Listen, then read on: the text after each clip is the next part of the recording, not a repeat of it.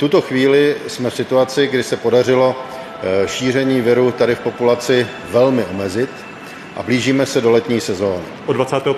května tedy bude povinnost nosit roušky v úvozovkách pouze ve vnitřních prostorách staveb, mimo bydliště, logicky, pak v prostředcích eh, veřejné dopravy, což je Vláda zrychluje tempo kroků, které mají vrátit život Česku do běžných kolejí. Šíření koronaviru sice úplně nepominulo, své brány ale otevřela obchodní centra, omezeně také kina nebo muzea a posedět je možné i na zahrádkách restaurací. Rozvolnění se má dotknout jednoho ze symbolů krize, povinného nošení roušek. Je ale jasné, podle jakého klíče vláda opatření ruší a nakolik přitom dbá na názory odborníků, je středa 13. května, tady je Lenka Kabrhelová a Vinohradská 12, spravodajský podcast Českého rozhlasu. Začalo uvolňování vládních protikoronavirových opatření. Můžeme znovu zajít ke kadeřníkovi do kina nebo třeba na zahrádku restaurace či kavárny. Zároveň se otevírají obchody v nákupních centrech, do školy půjdou i žáci posledních základních ročníků. Podle původního plánu vlády se měla obchodní centra otevřít až 8. června. Termín se ale posunul téměř Vláda změnila od 25. května pravidla pro nošení roušek. Za určitých podmínek je lidé nebudou muset nosit na veřejnosti. Po jednání vlády to řekl ministr zdravotnictví zdravotnictví Adam Vojtěch zahnutí ano. Chodit bez roušky bude podle něj možné jen tehdy, pokud člověk bude venku sám nebo se členy Rozhodli své domácnosti. se tedy pro termín 25. května po konzultaci s epidemiology, s pracovní skupinou pana docenta Maďara i s panem profesorem Primulou. Na základě toho, že epidemiologická situace se stále vyvíjí dobře, a e, můžeme si to tedy dovolit. Je to plán, je to plán na 25. Petr Honzejk je komentátorem hospodářských novin. Ahoj Petře. Ahoj Lenko. Dozvěděli jsme se v posledních dnech, že tedy se bude situace měnit, co se týče nošení roušek a uvolňování pravidel, která zavedla vláda pro koronavirus. Od 25. května roušky, pokud budeme na čerstvém vzduchu, už nosit nebudeme muset. K těm všem rozvolňovacím opatřením dozvěděli jsme se podle čeho se vláda vlastně rozhoduje? No, myslím, že jsme si rozvěděli především to, že v těch posledních dnech už nejde do takové míry o to, že by vláda následovala bezvýhradně názor epidemiologů, ale že se začíná řídit podle toho, co chce veřejnost. Možná podle průzkumu veřejného mínění, anebo prostě podle pocitu. Nevidíme to jenom na příkladu těch roušek, ale viděli jsme to už v minulosti, zejména v ten moment, kdy epidemiologové relativně silně doporučovali, aby se obchodní centra Velké hypermarkety otevíraly později. Původně se tedy měly otevřít 8. června. Pane ministře, můžeme vás poprosit, o čem tedy kabinet dnes rozhodl, jaké bude to rozvolnění opatření? Tak eh, dnes jsme projednali další uvolňování restrikcí a Naplňujeme přesně to, co jsme řekli. Nakonec tedy, když došlo k tomu celému posunu, tak právě ta obchodní centra se otevřela oproti tomu původním plánu nejdříve. Znamená, potvrdili jsme to, že Česká republika eh, patří eh, mezi země, které se dokáží zatím poměrně dobře vyrovnávat a že ta opatření, která byla důsledná, která byla včasná, zabrala a že si můžeme eh, dovolit eh, uvolňovat restrikce rychleji. Epidemiologové říkali, nedělejte to, protože za předpokladu, že budou zavřené školy, tak děti z druhého stupně základních škol se budou stresovat v těch nákupních centrech a může tam dojít k nějakému šíření infekce. Vláda řekla ne, nevyslyšela epidemiology a udělala to podle svého. To byl takový první signál, že se vlastně to politické rozhodování odpojuje od toho odborného. No a teď jsme právě viděli druhý signál, který to podtrhl a potvrdil, a to je nošení roušek. Ještě v pondělí říkal hlavní epidemiolog Roman Primula v rozhovoru pro iDnes, že by se mělo počkat, v každém případě nejméně do poloviny června, z toho prostého důvodu, že 25. bude ta poslední vlna rozvolňování, otevřou se například ty restaurace a tedy, že se má počkat 14 dní a uvidí se, co to udělá. Když to bude dobré, mohou se sejmout roušky. Toto říkali vlastně všichni epidemiologové. Já si mohu k té situaci s termínem. Eh, já, když jsem točil ten rozhovor, tak eh, v té době eh, jsme samozřejmě vycházeli z plánu, který tady byl akceptován, tedy polovina června. Dnes na vládě byla diskuze a padl tam návrh nějakým způsobem roušky rozvolnit a posunout a No ale nakonec, zřejmě pod tlakem veřejného mínění, které si osvojil premiér Andrej Babiš, došlo k tomu rozhodnutí, že se roušky budou sundávat dříve, budou se tedy sundávat v těch venkovních prostorách už 25. května. Z hlediska rizik, tak eh, v těch zemních prostorech to riziko je, si myslím, akceptovatelné, takže tady nějaký zásadní problém nebyl. Já jsem eh, souhlasil s tímto termínem. Takže sečteno, v rozhodování vlády už se neřídí striktně názor epidemiologů, jako to bylo na počátku krize, ale už je mnohem více politické a v tomto případě také do jisté míry pocitové. No, ona se poptávka veřejnosti určitě nedá označit za nerelevantní. Na druhou stranu asi je těžké akceptovat, že by se vláda měla rozhodovat podle jednotlivých hlasů, které jí tam z řad veřejnosti přicházejí. Dá se říct, kde je hranice, kdy je reakce na to, co si tedy lid přeje, legitimní a kdy už se dá mluvit o čistě politickém marketingu? Já myslím, že ta hranice tam je vidět velmi striktně. Takže čau lidi, dnes je opět neděle, já vás všechny zdravím a dnes je svátek matek. Abych... Ta hranice politického marketingu začíná tam, kde se celé to rozhodování marketingově i docela otevřeně tváří. Eh, my samozřejmě vnímáme, eh, co nám píšete, co nám říkáte. Dobře víte, že já i telefonuju, máme různé konference, i příští týden budu mít konferenci s podnikateli v testovním ruchu, s rodinnými firmami, takže jsme v neustálém kontaktu, nejsme odtrženi od rea- reality. Já jsem. Například ve chvíli, kdy premiér Andrej Babiš řekne, mně přišel mail z Moravy a lidé mi píší, že by se něco mělo udělat s tou otevírací dobou supermarketu pro důchodce, protože my teď, píší mu tedy údajně lidé z Moravy, nemůžeme do 10 hodin nakupovat a potom si nestihneme uvařit oběd. No a na základě tohoto mailu se vláda potom rozhoduje, co udělá. Ono to sice nakonec neprošlo, ale je vidět, že se opravdu dostáváme z té fáze, řekněme, odborných názorů a politické reflexe odborných názorů do roviny především marketingové. V té větě Andreje Babiše bylo úplně všechno. Byl tam ohled na lidi, byli to pozor, lidé z Moravy. Museli to být lidé z Moravy, protože tam má svoji voličskou základnu, nemohli to být lidé z Prahy, pravděpodobně v Praze se nevaří obědy, těžko říci. Ale byl to jasný politický vzkaz, který ukázal, že to rozhodování se nyní už s největší pravděpodobností bude dít tím klasickým způsobem marketingové vlády.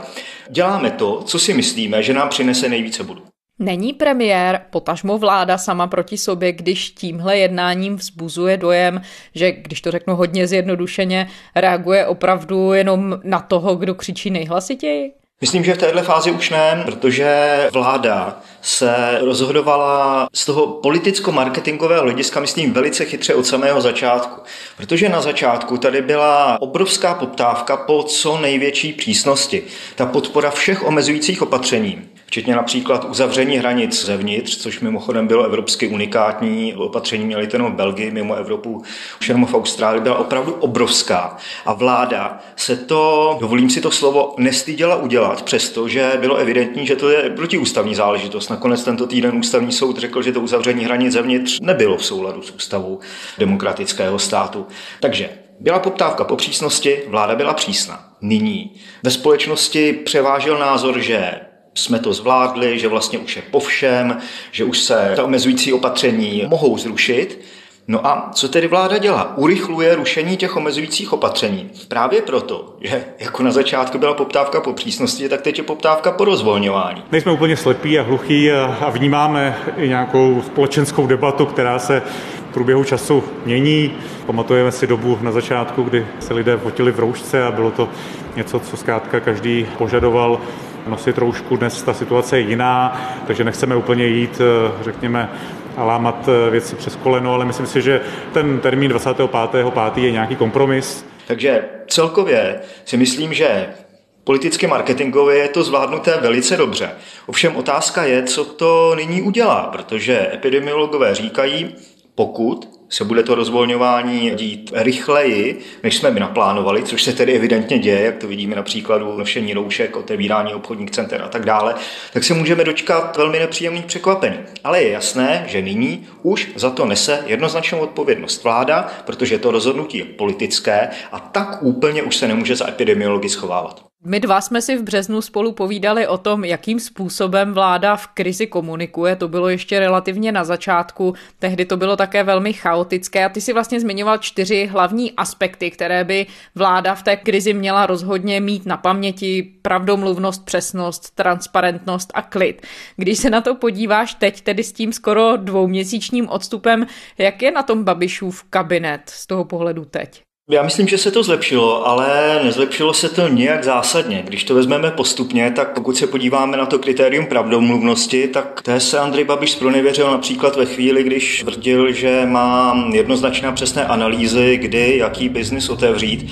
Potom se o to novináři zajímali, zajímal se o to především seznam CZ a postupně úřad vlády přestal komunikovat a nakonec se ukázalo, že žádné exaktní analýzy neexistují. Pokud je o tu transparentnost, tak tam to také nebyla žádná sláva. V živé paměti máme obrázky, jak se experti z ekonomické skupiny Coroner 21, která se právě podílí na řešení těch ekonomických problémů souvisejících s krizí, domáhali podrobných informací od ministerstva zdravotnictví, nedostali je a nakonec to skončilo vyhazovém jednoho z členů tohoto expertního ekonomického týmu Daniela Municha z krizového štábu ministerstva zdravotnictví. Vyhodil ho osobně Roman Primula. Takže ta komunikace není úplně skvělá a co si myslím, že v současné době je nejhorší, že postrádá nějakou elementární konzistentnost. Je to, myslím, vidět na dvou momentech. Za prvé, vláda na jednu stranu říká, chceme pomoci ekonomice, nikoho nenecháme padnout, všem pomůžeme. No a co se stane potom? Podle vás jednoznačně stát žádnou škodu nespůsobil, ale ta přijatá opatření škodu způsobit mohla. Na tom se shodneme nebo nikoliv? Na tom se neschodneme, protože ta tom vystoupí v České televizi ministrině spravedlnosti Marie Benešová a řekne, že stát nic nezavinil, stát žádné očkodnění nikomu nedá. Tak ale, že nemůže podnikat, to prostě každý podnikatel s tím musí počítat, musí mít takzvanou vatu na přežití. Podnikatele měli mít vatu. Co si potom ti lidé mají myslet? Chce jim stát skutečně pomoct nebo ne? Je to, myslím, komunikační chyba a to říkám velice eufemisticky. A pak je tady ještě jedna záležitost. Hodně často česká veřejnost neví, co platí a co bude platit. Když si vezmeme vyjadřování ministra zdravotnictví Arma Vojtěcha ohledně roušek, tak minulou středu říkal, roušky sundáme v červnu. Ve čtvrtek říkal, roušky sundáme v polovině června. Mohu slíbit, že pokud eh, nedojde k žádnému zásadnímu problému, tak skutečně od poloviny června zhruba by došlo k té změně. Možná, možná i dřív, ale skutečně eh, ještě v květnu chceme, aby roušky povinné byly. A v pondělí, co se stalo? Byla věta. Roušky na veřejnosti sundáme 25. května. No a ještě jedna hezká ukázka konzistence, Andrej Babiš, ten by tady neměl chybět. Minulou neděli říkal, už nepožádám o prodloužení nouzového stavu. Minulé úterý ještě možná požádám o prodloužení nouzového stavu. V sobotu je to otevřené, rozhodnou epidemiologové. No a v neděli nepožádám o prodloužení nouzového stavu. Předložíme ten nový eh, takzvaný pandemický návrh zákona, který by měl platit do konce roku a, a zatím bychom to mohli asi zvládnout bez eh, žádosti o prodloužení nouzového stavu. Tady si už můžeme jenom říci, těšíme se na zítřek, jak se to zase změní, protože tady si člověk nemůže být jistý vůbec ničím. Takže komunikace se zlepšila, ano, ale ještě to opravdu není to, co komunikace v krizi, jakože to krize stále je vyžaduje. Co se týče těch opatření, která se teď uvolňují, tak tam asi je na snadě se také ptát, jestli víme z těch vyjádření vlády, jak vlastně ten mechanismus uvolňování tedy v jejím pojetí funguje? Máme my jako veřejnost v tuhle chvíli dostatečné informace o tom, co třeba i experti v zahraničí, řekněme ve Spojených státech, v Británii, v Německu, označili jako klíč k tomu, kdy se mají začít ta opatření uvolňovat a sice kolik je testů, jaká je kapacita zdravotnických zařízení, jaká je rychlost šíření viru. Máme my jako veřejnost všechny tyhle informace někde po kupě k dispozici? Vysvětluje je vláda? No, myslím, že nevysvětluje dostatečně. Ty informace tady jsou, epidemiologové komunikují, myslím, dobře. Co je problém, je vazba těchto údajů na ta konkrétní opatření, kdy se co uvolní, ale také, co si myslím, že teď je ještě důležitější, co se bude dít, když dojde k nějakému dalšímu nárůstu, nedej bože nějaké další vlně nákazy. My nevíme, co vláda bude dělat v případě, že vzroste, dejme tomu počet hospitalizací nad nějaký počet, Co se stane? Bude se zavírat opět celá ekonomika, nebo se půjde jenom tou cestou, řekněme, likvidace lokálních ohnisek? Kdy to vlastně přeroste, ten moment lokální a bude se zase reagovat celostátně? Tady žijeme vlastně v obrovské nejistotě.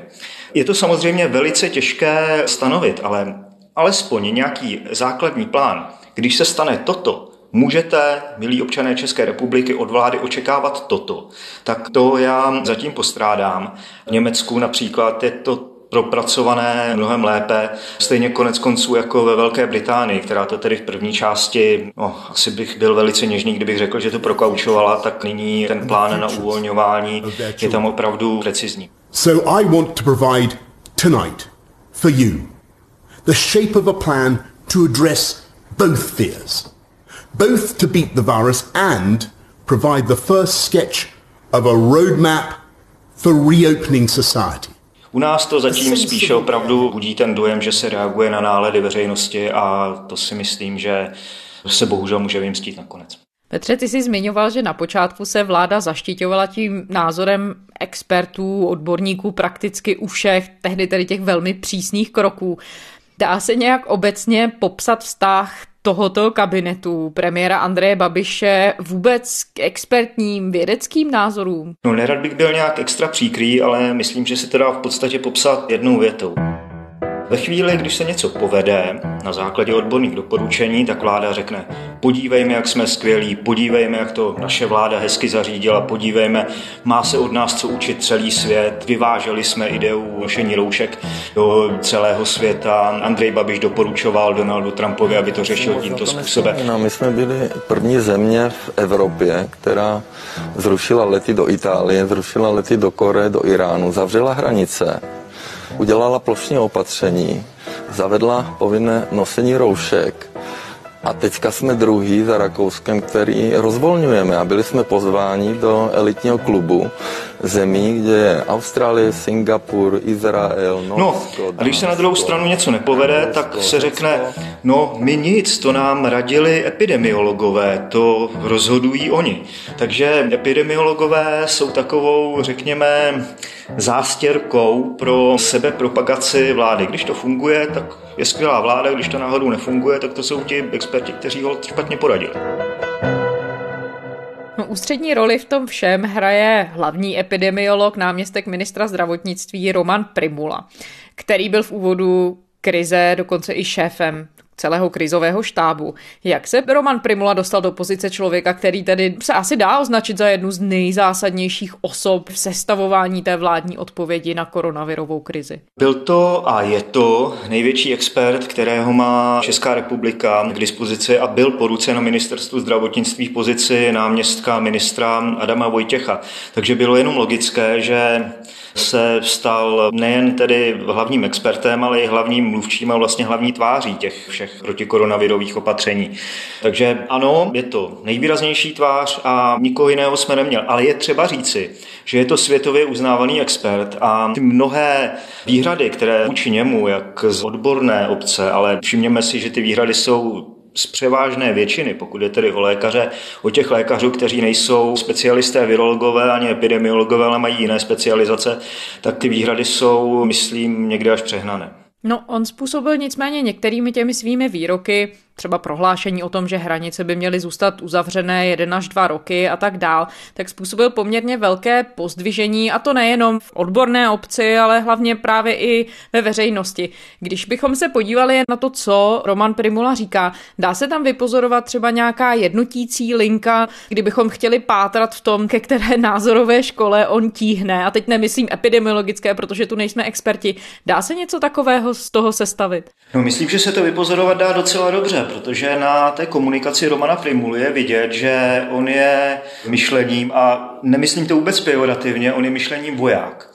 On je plukovník armády České republiky, má zkušenosti z armády, tak celou tu záležitost s koronavirem on pojal jako vojenskou operaci. Úkol zněl jasně zvítězit nad koronavirem. A ta jeho veřejná komunikace vlastně odpovídá komunikaci vojáka na frontě. On se nedívá doleva, doprava a klidně řekne, pojďme zavřít hranice na dva roky, protože to bude efektivní z hlediska vítězství. Už nedohlíží těch politických konsekvencí a možných důsledků, co ta jeho prohlášení způsobí ve společnosti. Tak hranice tady budou omezeny ještě velmi dlouhou dobu, protože bude řada ohnisek po světě, eh, kde se to tak jednoduše nepodaří a znamená to skutečně omezení cestovního ruchu. Takže eh, po dlouhou dobu máte na mysli rok či dva? To může být rok či dva. Jsou i takové studie. Takže já bych tohle extra nějak nevyčítal Romanu Primulovi, protože on je opravdu expert, pomlčka voják. Ale vyčítal bych spíše vládě, že v jednu chvíli ho vlastně před sebe předsunula jakožto hlavního komunikátora. Mluvil o dvou letech, ale to asi neznamená, že by byly zavřené hranice Čech, České republiky na dva roky. Ne, to, to neznamená, to, to se bude vyvíjet, to nikdo není schopen odhadnout. I ty evropské země přicházejí teď s poměrně razantními opatřeními. A, a tady na tom právě vidíme, jak by to nemělo fungovat. Mělo by to fungovat tak, že vláda naslouchá expertům, experti vyhodnotí, doporučí a vláda poté přijme nějaký závěr a poté ho komunikuje. Nemuselo by tam docházet k takovým až někdy legračním momentům, že Roman Primula si v úvozovkách pustí pusu na špacír a druhý den to opravuje Andrej Babiš a Adam Vojtěch. Mám tady na mysli například tu jeho větu ze začátku dubna, že bychom možná mohli jít tou cestou promoření společnosti koronavirem. My musíme uvažovat s tím, že tento stav by mohl být mnohem déle dobější a pak ta strategie samozřejmě musí být trochu jiná ta strategie musí být taková, že ten stát se ekonomicky rozběhne a že budeme nějakým řízeným způsobem tu populaci v podstatě promořovat. Což vzbudilo rozruch, strach, obavy a potom to vláda musela dementovat. S tím promořováním, já jsem to vysvětloval na začátku, pan náměstek Primula prezentoval nějaký svůj odborný názor, ale samozřejmě o tom to budeme diskutovat, ale skutečně my nechceme promořovat tady populaci nějak masivně, nekontrolovatelně. My říkáme, že to je zase ukázka, že ta komunikace neprobíhá tak, jak by měla. Na to konto se objevila kritika náměstka Primuly, která argumentovala tím, že takhle zásadní rozhodnutí a prohlášení by do veřejného prostoru neměl vypouštět člověk, který neprošel volbami a tudíž nečelí žádné politické zodpovědnosti. Je v tomhle přístupu Česko výjimkou, anebo to je, když se rozhledneš okolo, zmiňoval si třeba Německo, je to běžná praxe, že v té krizi naskakují do těchto těch rolí i nevolení úředníci bez politické odpovědnosti, že to prostě jinak nejde? No, samozřejmě, že to jinak nejde a když se jich někdo zeptá, tak odpovídají. Ale myslím, že problém je v tom, že vláda nedokázala jasně nastavit tu komunikační strategii, takže tady dochází ke zmatku. V jiných zemích je samozřejmě obvyklé také, že významnou roli a někdy i tu nejpodstatnější roli hrajou epidemiologové. Vidíme to v Německu, kdy Angela Merkelová se řídí podle toho, co jí řekne institut Roberta Kocha, ale komunikuje to sama. A Němci vědí, že Toto je vládní politika, toto se bude dít. U nás to je trochu tak, trochu jinak, někdy tak, někdy jinak. V dalších zemích také mají epidemiologové to největší slovo. To vidět například ve Švédsku, kdy klíčovou roli hraje Anders Tegnell, který je vlastně autorem té, řekněme, liberálnější švédské politiky, která je velice diskutovaná a velice kontroverzní a vláda mu naslouchala. Věří svému epidemiologovi. Bylo to vidět i v Británii na začátku té celé krize, kdy vlastně Boris Johnson naslouchal hlavním zdrojům zdravotnickému poradci britské vlády Patriku Valencovi, který také doporučoval spíš to nepotlačovat, protože podle tehdejšího názoru britských epidemiologů by se potom virus mohl vrátit a být silnější, takže podle nich bylo lepší, aby tu nemoc prodělalo víc Britů. Ukázalo se tedy, že to byla chyba. Británie má dnes nejvíce obětí v celé Evropě. Ale jenom tím chci říci, že doporučení epidemiologů hrála tady velice výraznou roli ve všech zemích. Myslím si, že my jsme měli velké štěstí, že jsme tady měli epidemiologii, řekněme, té školy, která říká izolujme, snažme se ten virus eliminovat spíše, než aby jsme ho pouštěli do populace. Jinými slovy, ale vlastně ty vlády, třeba o kterých jsi mluvil, tak si nechali nějaký prostor k tomu, aby to, když to přeženu, technokratické řešení striktně třeba epidemiologické si obohatili o něco, dali mu ještě politický rozměr tím, že čelí nějaké zodpovědnosti za to, že oni to prezentují a pak teprve s tím vyšli na veřejnost a převzali za to zodpovědnost. Je to tak. Ta zodpovědnost byla nespochybnitelná a nikdy se neměl Boris Johnson tendenci schovávat za svého zdravotnického poradce, přijal za tu chybu odpovědnost. U nás je to bohužel tak, schováme se za epidemiologii, když to jde a všechny zásluhy si my, vláda, pokud tedy se něco povede při vlastní mysli.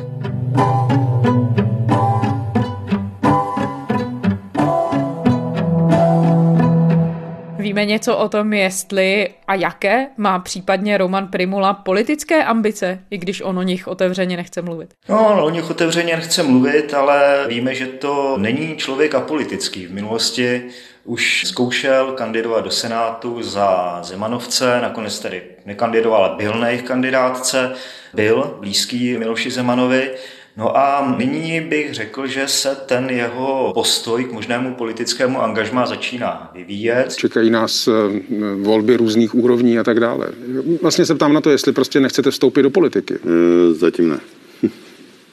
To znamená, nikdy neříkej nikdy, chápu to správně. No, tak já nevím, co, co bude někdy v budoucnu, ale určitě se cíleně na to nechystám a neuvažuji o tom. Sice natvrdo říká, že nechce vstupovat do žádné politické strany, ale když je tázán, jestli by přijal post ministra zdravotnictví, pokud by mu byl nabídnut, tak to striktně neodmítá, říká, že to není záležitost, o které by tedy přemýšlel teď, ale není tam striktní odmítnutí. On chtěl původně, už tedy před začátkem té koronavirové krize, byl tak trochu otrávený s fungování ministerstva zdravotnictví, byl v podstatě na odchodu, chtěl jít do soukromé sféry, chtěl se podílet na vývoji nejrůznějších vakcín.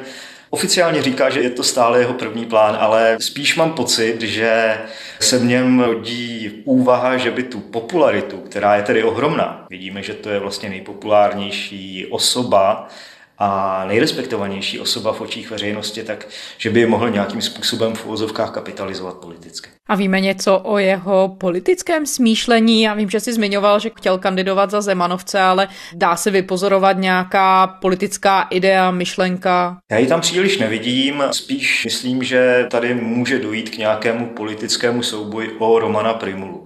Ono to bylo vidět už ve chvíli, kdy hnutí ANO na internetových stránkách má takový seznam svých osobností a ministrů, a najednou se tam objevil Roman Primula, aniž by byl ministrem a dokonce aniž by o tom věděl.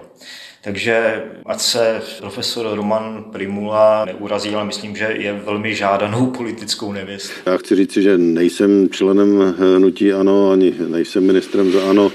Pravdou je, že v posledních v několika týdnech se účastním všech jednáních vlády společně s ministry za ANO a radím v podstatě, co dělat v otázkách epidemie, ale nic víc, nic méně. Zjevně tedy v tuhle fázi jsme v procesu uvolňování opatření a v jakémsi návratu k běžnému provozu společnosti.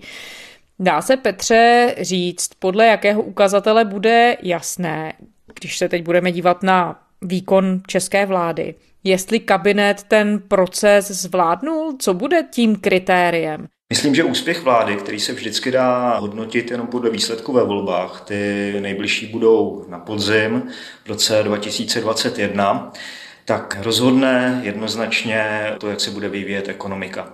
Nyní už vidíme na té společenské objednávce po uvolňování opatření, že to kritérium počtu nakažených a počtu obětí potenciálních tedy do budoucna.